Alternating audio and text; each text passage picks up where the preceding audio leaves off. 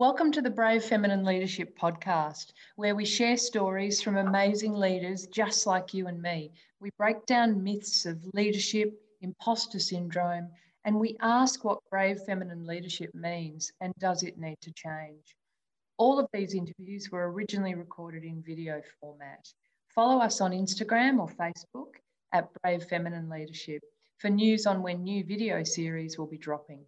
It's wonderful to meet you. Drop me a note if the content resonates. Melissa at bravefeminineLeadership.com.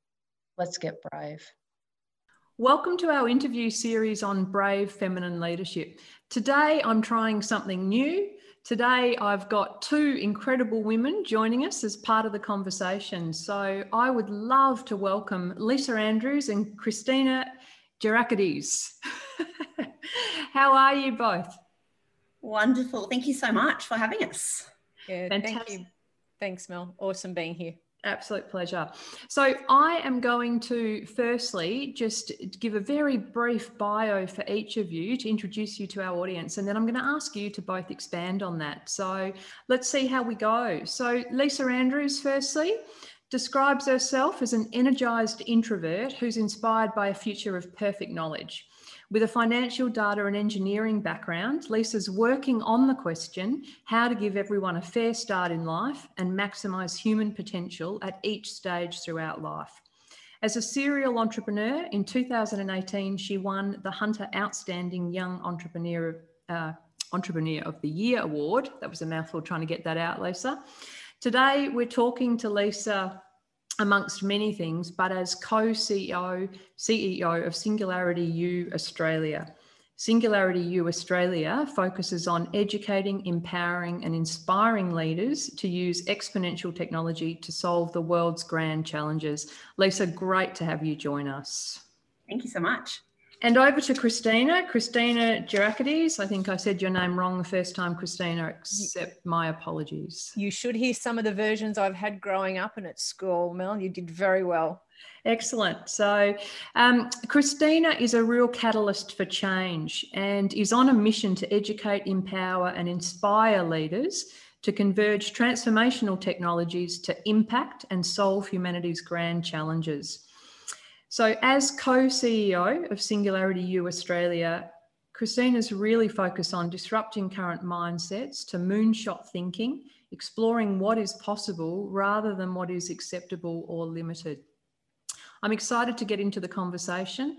Uh, I'm excited to hear the story about how you met. But before we do that, I might just ask individually, and Lisa, I might ask you if you're happy to go for it first just a little bit about, for anyone who hasn't met you before, why are you who you are? That is a really, really big question. I think I'm still trying to work it out a little bit. Um, definitely what inspires me, as you mentioned, a future of perfect knowledge. I like to say I'm like Iron Man in training. So if you think about uh, Iron Man and he had Jarvis, which is was his personal assistant and helped in so many different ways. Uh, I also really would love to have rocket boots. Um, thinking about all these different technologies and then how we've been inspired throughout our life from sci-fi and when science fiction becomes science fact, to then really realize exactly where we're at now. I'm a CFO by training, and part of that is where are you at? Where do you want to be? And then the gap analysis is really that execution plan. And I think that there's just so much coming into the future that is really exciting with the convergence of technologies and the ability of what we're going to be able to do. Uh, so, why am I and who am I today? Um, my past, I guess I've had two kidney transplants one when I was 17 and one four years ago. And I've just realized that life is too short and not to work on purpose and things that are meaningful and show up as your best self every day is doesn't inspire me. So i'm going for the energized introvert version of um, the typical finance person with the, the back room of the spreadsheets is like a little bit in my heart. However i'm out there and trying to share this message with everyone because we all can make a difference Fantastic. And Christina, why are you who you are? And uh, I'm going to just remind you of something that sort of stuck with me since you and I first met. And it was a comment you said at a certain point in your life you thought you were too cool for school. So I might throw you back there. Oh, thank you for that. So I did have an experience uh, when I was in my teens, and I was invited to go to a Rotary Youth Leadership Award, uh, which was, uh, you know, RYLA, it was called. And I thought, I'm too cool for school. I played in a rock band. I was in every drama play that moved. I did all these really cool things, you know, and I went, RYLA, Rotary, give me a break. No way. Um, I'll go because I've been nominated by the law firm that I was actually doing, working through a, a clerkship with at a time, because the first career I had was in law. Uh, and so I went with an escape plan, um, and it turned out to be the most inspiring and changing point of my life to the point where it was a, a seven day um, leadership program. On the Wednesday, which was the middle day, I remember being in the bathroom, looking in the mirror and going, Oh my God, who's that? Like, who's in the bathroom with me? And then I had a close look and I realized it was myself. So, yeah. my transformation, my acceptance of self had taken such a big change that I didn't even recognize who I was looking at um, in the mirror. So, that was um, an amazing experience. So, I often say to people now, be careful what you assume about somewhere that you're going and take every opportunity because I've been there and I had the escape route and I would have not lived an amazing experience um, that that has altered my whole life and has got me to where I am now and is the reason why we do what we do now because I believe that we have the power to transform lives if we listen and if we collaborate and if we put the right people in the room and choreograph the right programs so one of my passions is writing programs that are, are, are life changing. But I, as I said, I started in law. Um, I then moved into television production because I decided I didn't want to be um, a lawyer for a, number of reasons. Uh, went from television production into natural therapies, went from natural therapies into running a music school at a tertiary organization, moved into running a film and television school, then I was asked to run an innovation um, arm or start an innovation arm before innovation was trendy and you know everybody wanted to have an innovation officer and an innovation department.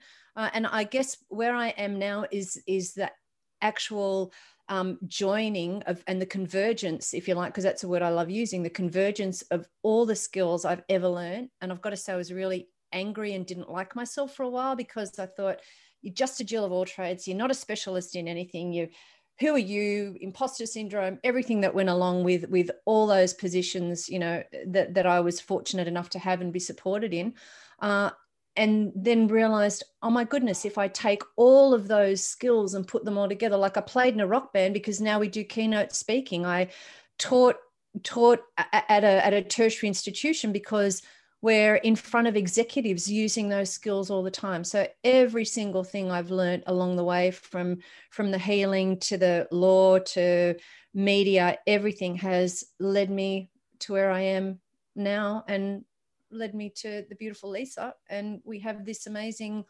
co-ceo ship happening uh, and out there to change and to serve the planet and people and everybody that we can Fantastic. There's so many things I want to pick up in that, and we will as we go through the conversation. But I would just love to hear about, you know, imagine being a fly on the wall with the two of you meeting. Uh, who wants to jump in about how did you actually meet and uh, and what happened? I think we've been connected our entire lives, which is a beautiful moment of realization when we were actually introduced by a mutual friend. And I'd been in Sydney, I'd just moved back to Newcastle. And she had said to us both, You're both talking about the same things. I think you need to meet and we'd organized a coffee for half an hour, an hour, and I think it was three to four hours later. Uh, she had well and truly left, and Christina and I were still talking about how we can change the world and humanity and all of the amazing conversations that we had. And uh, it was interesting to then uh, start working together and realize we posted a photo together on social media. And I think it was the first realization moment where my auntie and uncle saw the photo and said, Is that young Christina?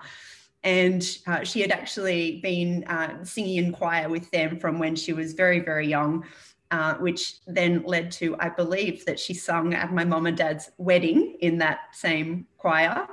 Um, and then years later, part of this intertwinedness is I ended up on kidney dialysis and sitting next to Christina's dad through that process for a few years. And so I think it's as if we were always in each other's world and it was just waiting, the universe was waiting for the right time for us to meet to be able to then get out and have that exponential impact together.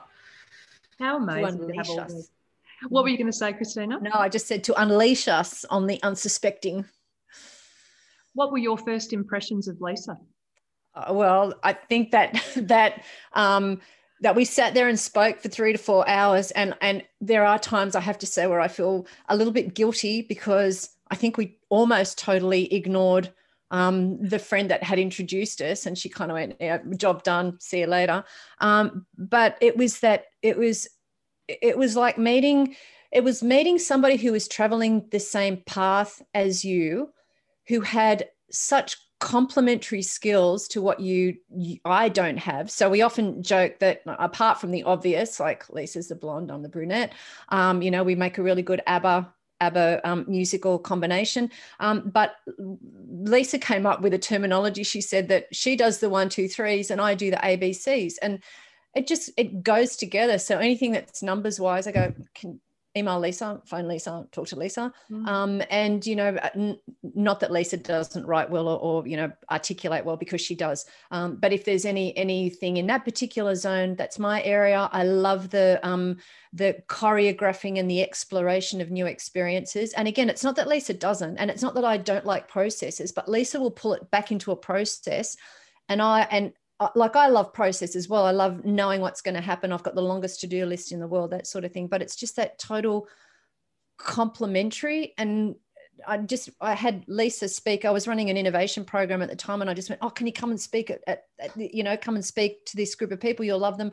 Um, and then it was just that that multiplier effect from there. Um, and then the time was right for us to to um, collaborate and bring SU into Australia, and then it, it's just grown from there. Did it feel natural? I'm interested in your backgrounds. Do you come from back? I mean, it's it's not everybody builds their own thing, which is what the two of you have done.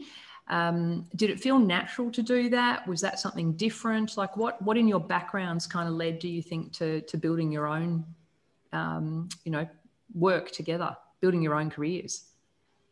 Interesting question because I actually just read on the weekend in the book Sapiens about how numbers and ledgers and record keeping was created 5,000 years ago and taught humans to be more like machines and follow frameworks and a little bit more robotic. And um, we've got that ability to do that. But then there's also the creative side as well. So I've learned so much from Christina in that creative side uh, for me, it's really how do you actually create those frameworks and then impact more people. And I sold an engineering business back in 2012. I was 29 at the time. And I walked into Singularity University in Silicon Valley, and there was a sign that was in the front door that said, How will you have a positive impact on a billion people in the next 10 years? Mm. And it took me back and I thought, am I doing it all wrong? I know I'm a really smart person. I believe I'm a really smart person. I've worked really hard and I've achieved a lot in my life. But to impact a billion people will need a completely different mindset. And so I stewed on that question for years and thinking, what would it take? And, you know, definitely the right mindset. You definitely need to use technology and then focusing on having an impact because a billion people there's 7.7 billion people in the planet on the planet. And so what are the populations or the world's biggest problems that can be around that? And so to actually create it in a business uh, for ourselves is really just uh, utilizing that creative nature of going where is the gap? Where is the challenge? And i think a lot uh, of businesses at the moment um, startups people uh, large corporates are thinking about that question of how to utilize technology and what is the right mindset and so the more we looked into that and um, thought there's this huge opportunity, and with Christina's amazing creative skills of creating programs and whatnot to have those experience, it's then um, that there's an opportunity to really impact a lot of people, help Australia have a disproportionate impact by creating those, uh, creating a business around it. How long after that did you meet, or did you already know each other when you went to Silicon Valley? It was three years after that that we met, which was, I think, the perfect amount of time for that question to stew in my mind to then meet someone else. That I think it's a that exponential impact where one plus one is more than two, and we met and thought, okay, now it actually feels like it's pos- uh, possible. It's interesting. Which is also that's Christina's specialty is making the impossible possible. So I'll, I'll ask her to expand on that bit. Wow. So uh, I had actually had a had a separate Singularity U experience to Lisa. I'd been um, attending the Boston Innovation Festival and had as a speaker or a workshop presenter or a writer, and I met um, in the early days of SU met a lot of their speakers. So I met Salim, I met Ramez Naam, I met um, I met uh, Raymond McCauley you know, I met I met these most who had the most profound effect on me, and I think what I loved was how they used uh, all their knowledge and all the research and whatever information they could gain to have a positive impact. Like there was this whole emphasis on positivity, and and I had felt like almost an imposter idealist you know positive thinker etc and then i met lisa and went oh my god there's more people in the world who do this and who want to have this positive mindset because for some reason we find it really easy to fall into the negative, um, and it takes a little bit extra to boost us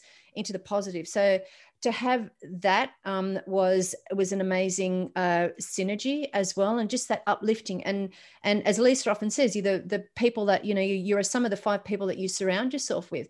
And we were both trying to to surround ourselves with the most uplifting people and to have the most uplifting experiences in order to uplift everyone else. And it doesn't mean that you don't have a down day, and it doesn't mean that you don't feel like Absolutely. falling up in a fetal ball and you know having a little tantrum on the floor, but you have to get back up again. Uh, and I think that's the thing. And and when you've got a co-CEO, can I just say that we both prop each other up again and hold each other up again, and it's really really special. It's so lovely to hear of a partnership where that works. Mm. Um, and that you, I think, both understand the strengths that you bring to to that space. Christina, can I ask you? I really loved when I read your LinkedIn profile. You list your values on there. And there were a couple on there, um, and one was soul's purpose.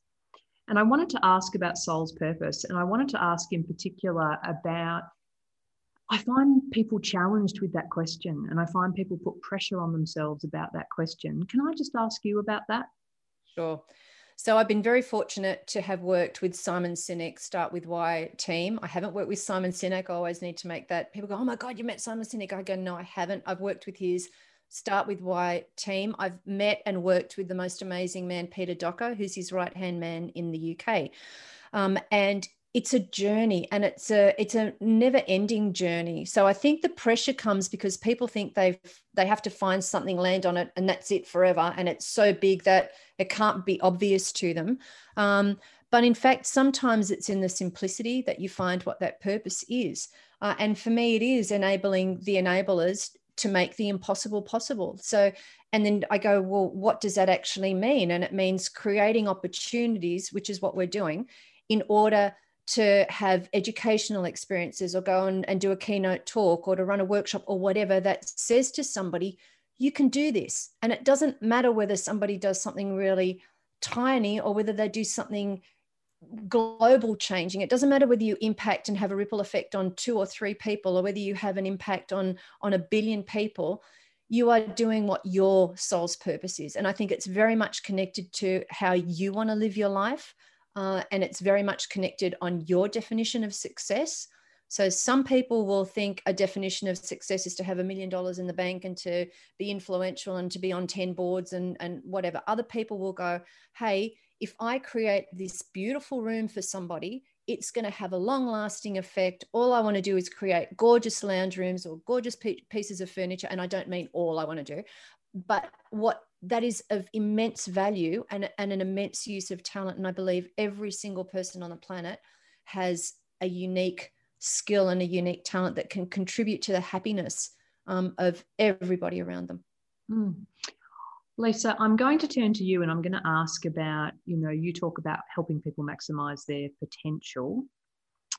I wanted to put that in the context um, and tell me if this works or not. But um, one of the other interviews in the series, I was talking about leadership, and an observation was made around um, the number of leaders I've seen who won't ever reach their full potential because they lack self awareness.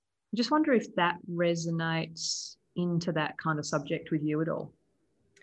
Definitely. And I love frameworks as I look at how do you actually show up as your best self. And I think if we look at even Maslow's hierarchy of needs, of how do you have your base needs met to then be able to self actualize and then want to give back to others. And so I look at a framework of just each of the seven areas of your personal life. So typically it's spiritual health and fitness, friends and family, relationships, personal development, finances, business.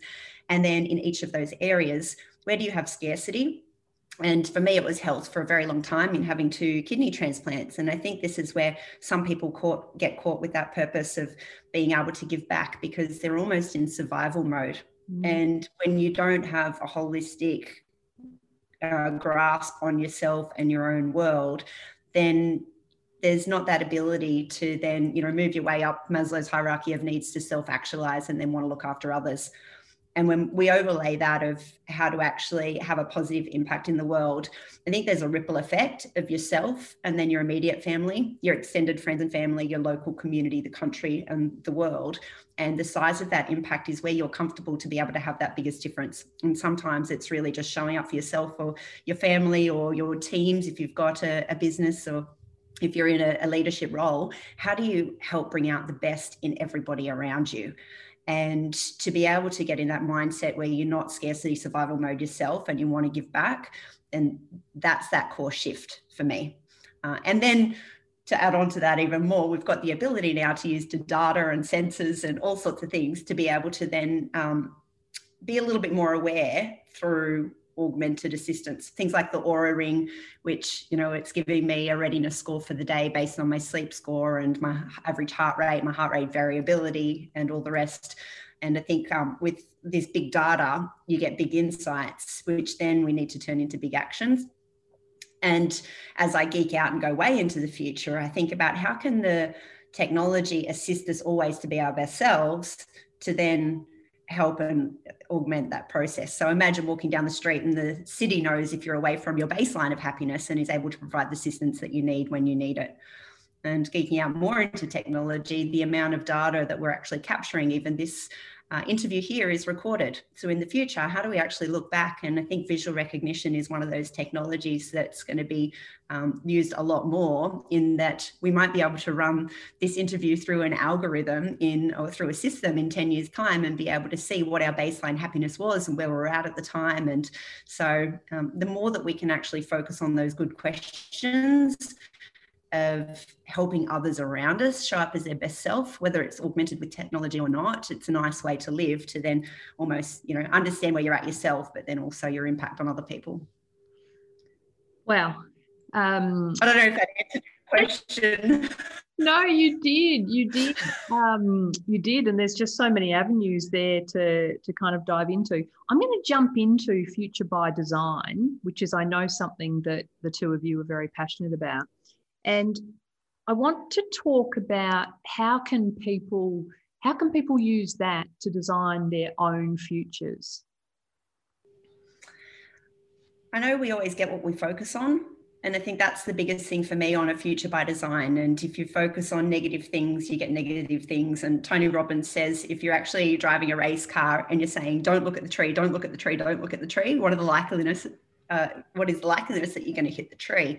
And so how do you actually show up in your own life and each day focus on good questions? I know we practice a lot of gratitude and ask really good questions. How do we do that in the design of the next future of the planet and people and our businesses?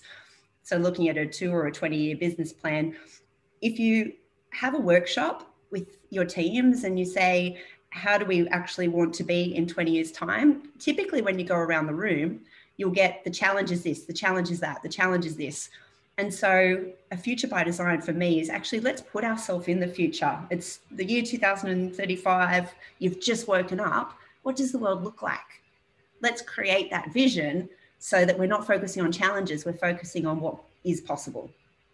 I've got a personal. Um, I'm gonna I'm gonna ask you the same question, Christina.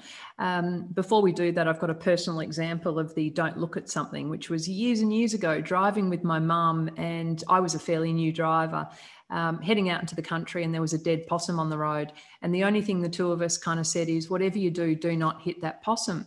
Well, of course, I hit the possum, and in a million years, I couldn't have. If I'd lined up to hit it, I could not have hit it. instead, thank God it was already dead. So, um, but totally get what you mean about that visual side of things. Christina, when I say future of design and I talk about people designing their own future, what does that bring up for you?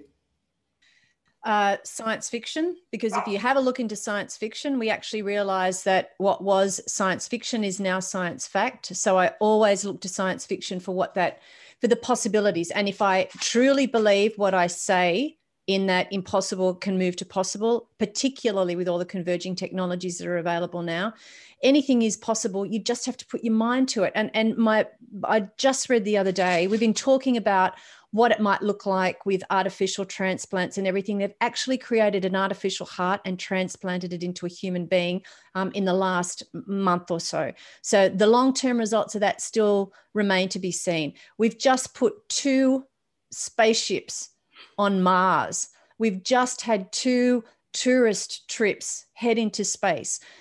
These were all things that were once in somebody's imagination. So, and that's not to say that everybody has to have, you know, a, a moonshot where we can't even call it a moonshot anymore. It's like more like a Pluto shot because we've already been to Mars.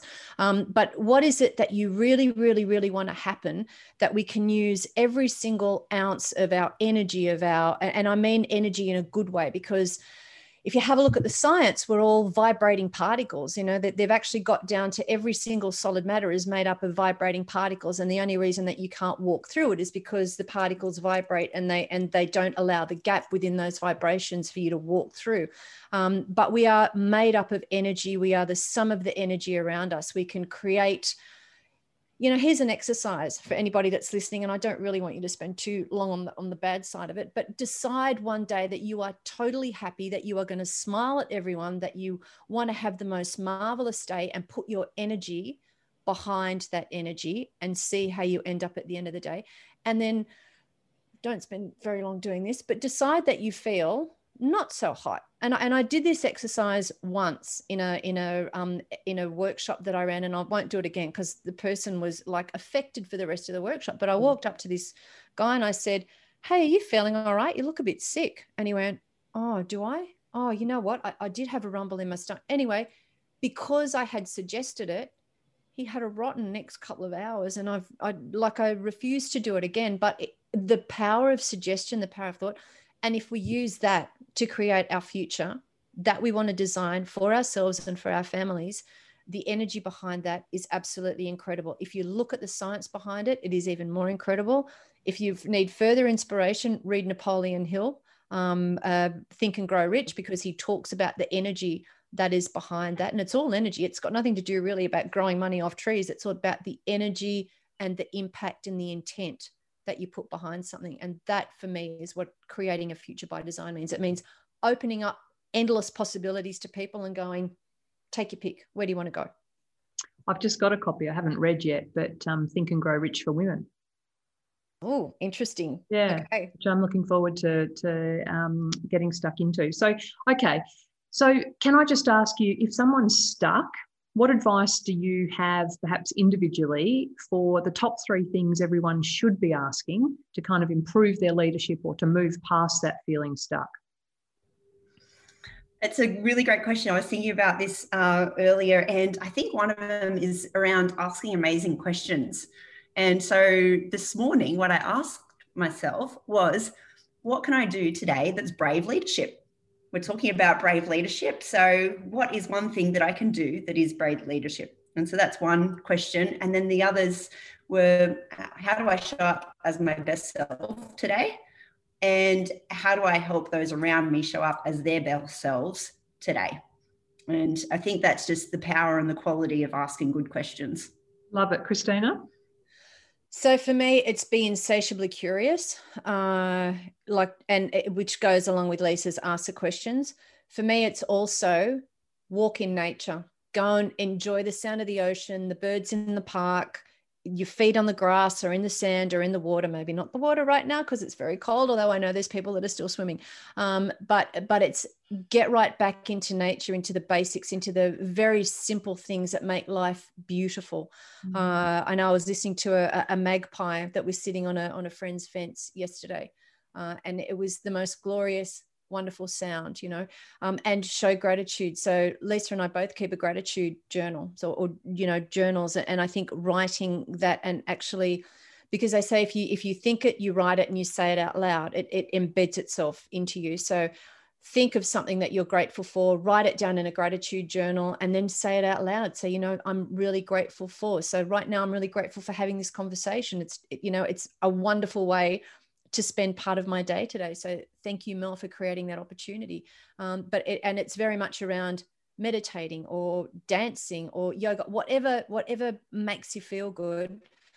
Um, that's where we need to start because at that base level of, of happiness and that base, it's, it's, maybe not so much happiness. It's that base level of contentment um, is where that inner growth and that that progress really Lisa, what did you do that was brave leadership today when you asked yourself that question?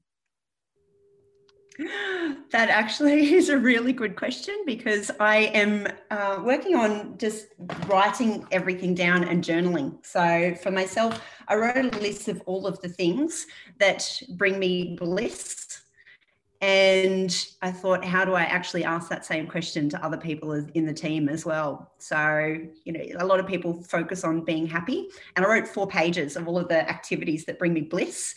And I thought, okay, so if I'm showing up every day with a good mindset, then how do I do that and ask people those questions? So this question is now ripple effect onto yourself and all of the people watching. Uh, what today is going to bring you bliss?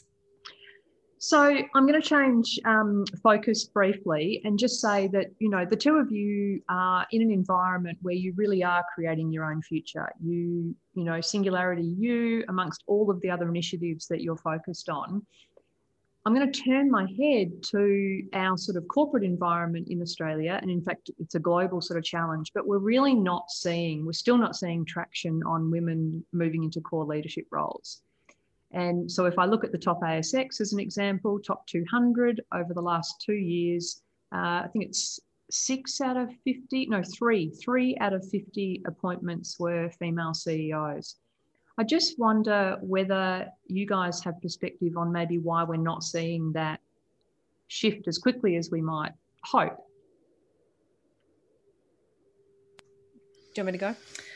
Unfortunately, I don't know the stats well enough for it. I, I, just want to encourage everyone to have the bravery and the courage to go out there and get what you want. And I think some of that comes with that mindset and the conversations of getting and focusing on what you want. And I'm not sure how many people are encouraging that. And so I know in large corporate environments, they're very set in their ways. And hence, you know, Christina and I are, are very entrepreneurial and we're able to act. Um, I used to have this saying about small business versus big corporates is that um, small businesses like being in a speedboat and you can zip around and you can navigate, whereas big business is like being on a cruise ship. And it's a lot more powerful how it takes, however, it takes a little bit longer to turn. And so there's a lot more persistence required. And I just hope that the systems and the frameworks in those big vehicles, those big cruise ships, are encouraging it. And I know even more so now, I'm talking about brave leadership. I don't think I've ever heard any more uh, conversations or as many conversations about mindset and leadership than we have in the last 12 months through COVID. And I'm hoping that that will continually build this ripple effect and it, having conversations, sticking together, surrounding yourself with positive thoughts to really shift that and, um, you know, be able to hopefully make those stats a lot better in the future. And Christina, your thoughts? Yeah, so I, I also think um, that at the interview, at the point of interview, I think there's definitely a gender bias in some arenas. I don't think that gender bias is across all arenas. And I think that's been proven by some of the, the tests that have been done. Don't put your name or any gender on a CV that goes in. There's a higher number of women that are selected for interview than if the gender um, gender and the name is on on that documentation. So that that's one aspect of it.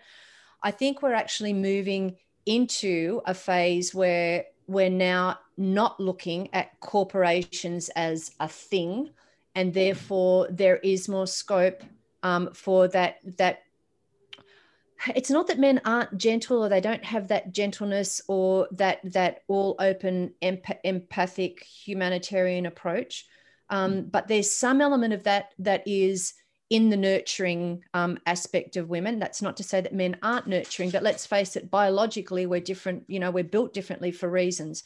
Uh, so i think that aspect of a corporation and the empathy um, is growing in momentum. I also believe that there are more you know i actually think that there's women that don't want a ceo role um, as well in a big corporation that they that they want to start their own business. So the number of startups scale ups etc that we come across that are also um, led by women or co-founded by women that are making immense differences they've come out of corporate uh, so i think there's that there's a whole lot of reasons it's the support that you get along the way I've been very blessed to have the most supportive male and female managers um, in my life. I had one person in my whole uh, working life who was um, at bullying status, and it was a female. Um, mm-hmm. And I, I don't know if I was more upset that I was being bullied or more upset that I was being bullied by a female. But anyway, but that's a very that's a very biased comment as well. I think things are changing. I think the more conversations we have, the better. Uh, I think the more opportunities women have, the better. And I also believe that in a in a interview situation, when a woman's asked a question, they'll think about it and they'll go, "Can I do that? Mm, yeah, yeah, I think I can make that happen." Whereas a man will go, "Yep, can do that." Tick. Whereas we're more contemplative, a little bit more considerate. Uh, uh, you know, potentially we should just say yes, we'll do it and figure it out later as well. Mm. Uh, so I think there's a whole lot of contributing factors and hopefully they're all kind of merging with each other and we're becoming more aware of what's going on and we'll see more women who want to be in those roles in those roles christina top two technologies you're most excited about Oh, I mentioned one before that artificial heart transplant that mm-hmm. happened because I'm very excited for my co CEO, Lisa, over there, who one day hopefully will get um, a kidney that's artificially so she'll never have to worry about having to have a, a you know a, a, mm-hmm. transplant ever again so i'm really excited to see where that's going to go and i i just think so my other technology oh there's so many of them let me just pull one out of out of the hat and say um nano robots because i believe that if we can inject nano robots and i know i don't believe that bill gates has put nano robots in the covid vaccines but I do think that if we can target things like chemotherapy to specific cells via a nanorobot, wow, won't that like? And if you've got a nanorobot going around your body, going, oh look, bad cell, um, how much better that will make people's Amazing. lives as well. You've touched on, interestingly, and without knowing it at all, you've touched on two things that have come up in this series. One is um, is breast cancer and chemotherapy, um, and then the other thing is um, is hearts, um, heart attacks and heart conditions. And one of the people I've interviewed for the series is Professor Gemma Figtree, um, who's a wonderful interventional cardiologist in Sydney at the Royal North Shore Hospital. So um, incredibly exciting advances in technology. Lisa, you mentioned a couple earlier. Are they your top favourites, or, or what would you call out? Uh, I definitely think uh, longevity and anything related to longevity is one of them. And I think for all of us now, and just talking on this call, there's a very strong chance that we'll live till we're at least 150. And because we'll reach longevity escape velocity, where technology will be able to keep us alive every day we're alive, keep us alive for an additional day, just with the advancements that we're seeing. Mm. So um, that's definitely one. But then also the amount of devices and sensors to get to this future of perfect knowledge. So if you think at the moment we've got currently on the planet 50 billion devices and about a trillion sensors, and in the next 10 years we'll have about 500 billion devices and 100 trillion sensors, which is going to allow us to know anything, anywhere, anytime. And I actually I brought a little show and tell for you. Uh, this is the OrCam. It's a little camera, and uh, when we're talking about devices and sensors, I actually wear this camera now when I'm speaking and what it does, it connects to all of my social networks, Facebook, LinkedIn, and it is able to visually recognize people when they're approaching and it buzzes their name on my watch and my phone and any reminders or notes I've set for that person. And so I think we're very close with this. I've had this for two years. Wow. So imagine walking down the street and then just having all these reminders and that recognition. And with things like the Apple glasses, augmented reality glasses coming out in September next year, I believe it is, um, this technology is a lot sooner than we all think. How do people keep up? There is so much. What sort of have you got any simple tips about how people can kind of keep up with this? Yes. Read. Um, there is there is no way to keep up to, Mm. with everything that's happening in the world. So if you look at the technological advancements in the last, last 100 years and research them all, it would take you a long time. We'll see that amount of change in the next 10 years. And so what I like to share with people is to tune into rivers of information. So treat information as food. And so, how do you, if you're at the buffet, how do you not get overwhelmed and overweight every day by eating donuts and whatever is marketed at you the most with sugar? Mm. Uh, and do the same with information. So, create those rivers of information of what you want to be tuning into. So, for example, I had to block out all of the news and then just work out where I'm getting my updates from because of that negativity and the sugar that's um, that's always um, marketed towards you. And so when Christina says read, it's choose what sort of information that you want to keep up with mm. or be an expert in or be exposed to, and then protect your, your brain with the diet that you design. Mm, I love that. Um, how do people get involved or understand what's going on at Singularity U?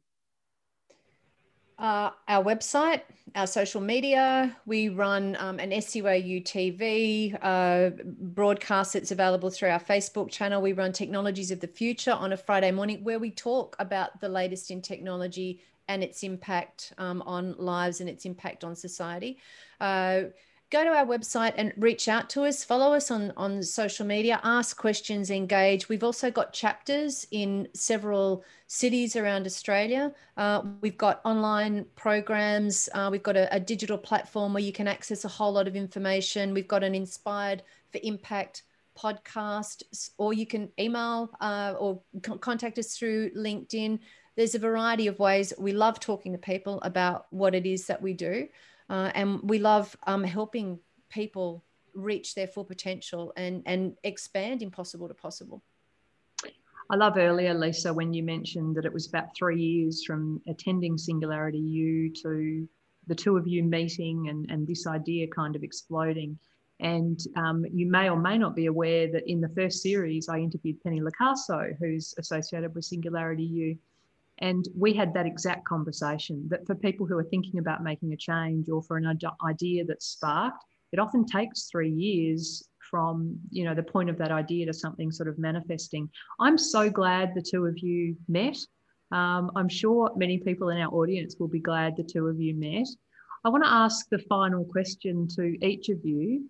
Um, and Christina, perhaps you first on this one is from your perspective, what does brave feminine leadership look like? And do you think it needs to change?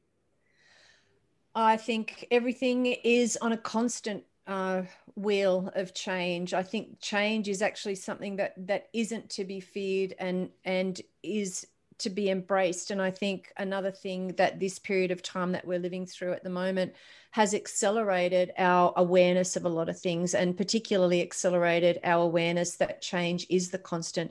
And if you look back throughout history, it has been. So what what does need to everything needs to change everything needs to um, to be looked at from a different perspective it doesn't mean radical change in some instances brave feminine leadership means being secure in yourself. It means giving yourself permission to be you. And I remember an- another real, and this this may sound um, insignificant or trivial, but I, I remember I was constantly reading that meme, you are enough, you are enough, you are enough.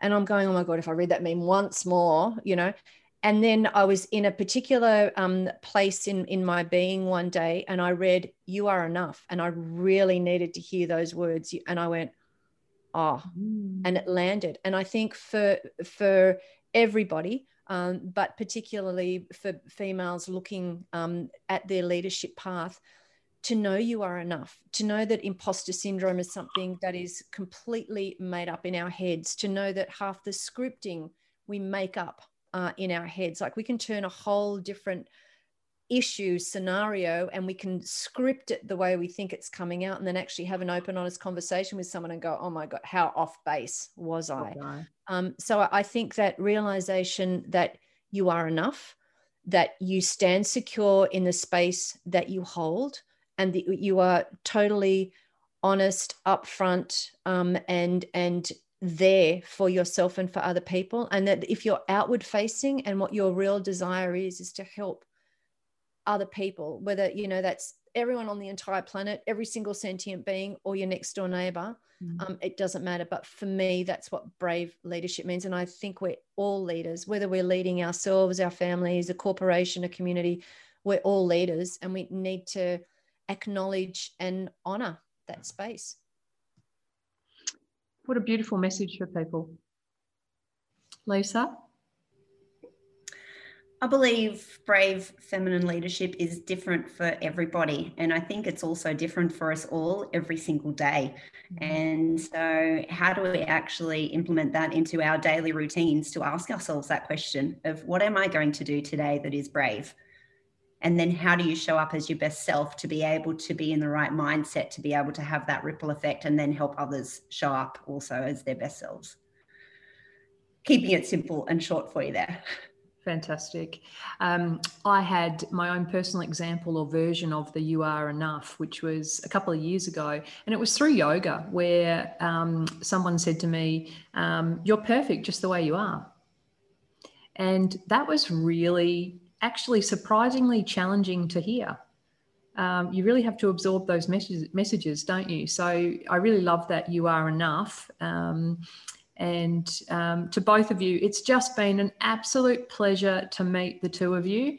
Uh, I'm so in awe and impressed of you know the relationship you've created and and what the two of you are focused on. So encourage everybody to um, find Singularity U through one of the channels. Find either of you. Um, through LinkedIn or wherever it may be. So, thank you both so much for taking part in the conversation and being so generous with your time. Thank you, Mel. It's been an absolute pleasure speaking with you, and and we love your series. Thank you for having us. Hello there.